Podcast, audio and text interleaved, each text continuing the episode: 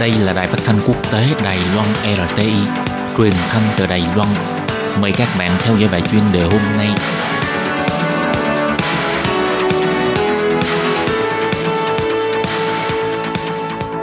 Lê Phương xin chào các bạn, các bạn thân mến. Hoan nghênh các bạn theo dõi bài chuyên đề hôm nay qua bài viết Trong mong Đài Loan trở thành hòn đảo khỏe mạnh.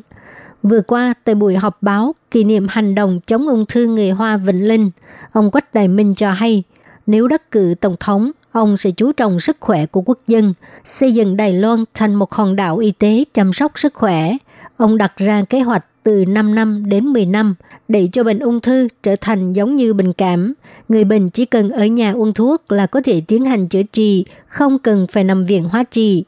Trên trang FB cá nhân, ông còn nói với cư dân mạng rằng ông sẽ thúc đẩy các dịch vụ y tế chính xác như xét nghiệm di truyền ung thư để giúp những bệnh nhân và gia đình của họ chống lại ung thư. Đây là chứng kiến sức khỏe quốc dân được trông đợi nhất kể từ khi Đài Loan tổ chức bầu cử, mang tính khả thi hơn so với khái niệm hòn đảo kinh tế tự do của ông Lại Thành Đức đề ra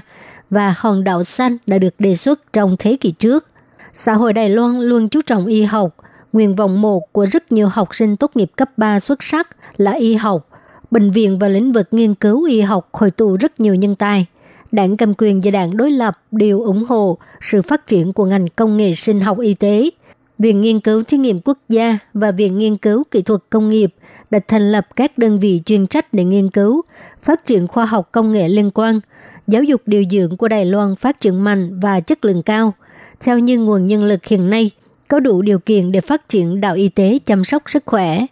Bộ gen của người Hoa khác với người Âu Mỹ, Đài Loan có thể trở thành trung tâm nghiên cứu gen người Hoa.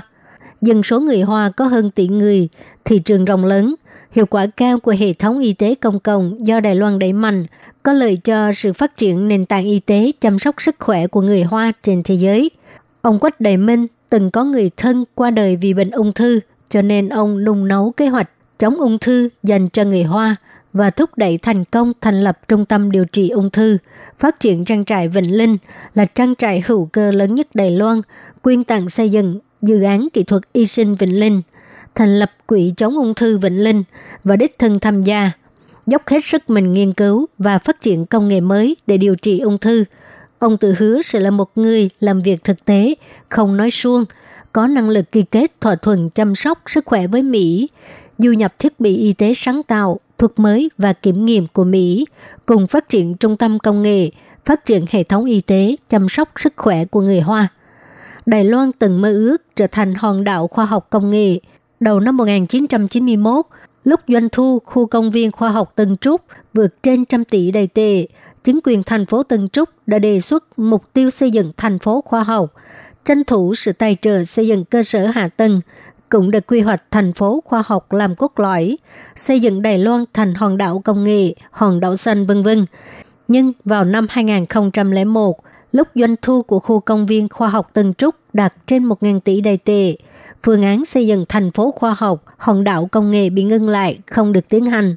Lý do là tuy có tên là thành phố khoa học, nhưng lại không có hành vi sáng tạo mới. Việc xây dựng thành phố khoa học của thành phố Tân Trúc chỉ là xây dựng con đường, chiếc cầu, công viên, tu sửa làng quê và làm sống lại các khu công nghiệp trở thành trung tâm mua sắm, không có dẫn đầu trong mặt ứng dụng kỹ thuật số, cuộc sống thông minh, tự động hóa và kinh tế chia sẻ suy đoán về tương lai của đạo y tế chăm sóc sức khỏe. Bất kể ông Quách Đại Minh có được quốc dân đảng đề cử hoặc là đắc cử tổng thống hay không, chủ trương của ông là phục vụ chăm sóc sức khỏe quốc dân, đáng được các phía tham khảo. Xét đến cùng, ai ai cũng theo đuổi sức khỏe, chăm sóc người Đài Loan, người Hoa trên toàn thế giới và toàn cả nhân loại rất đáng được thực hiện.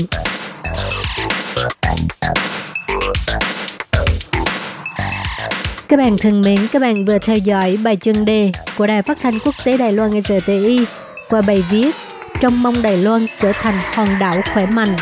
do Lê Phương thực hiện. Xin cảm ơn các bạn đã quan tâm và theo dõi. Lê Phương xin hẹn gặp lại các bạn vào tuần sau, cũng trong giờ này.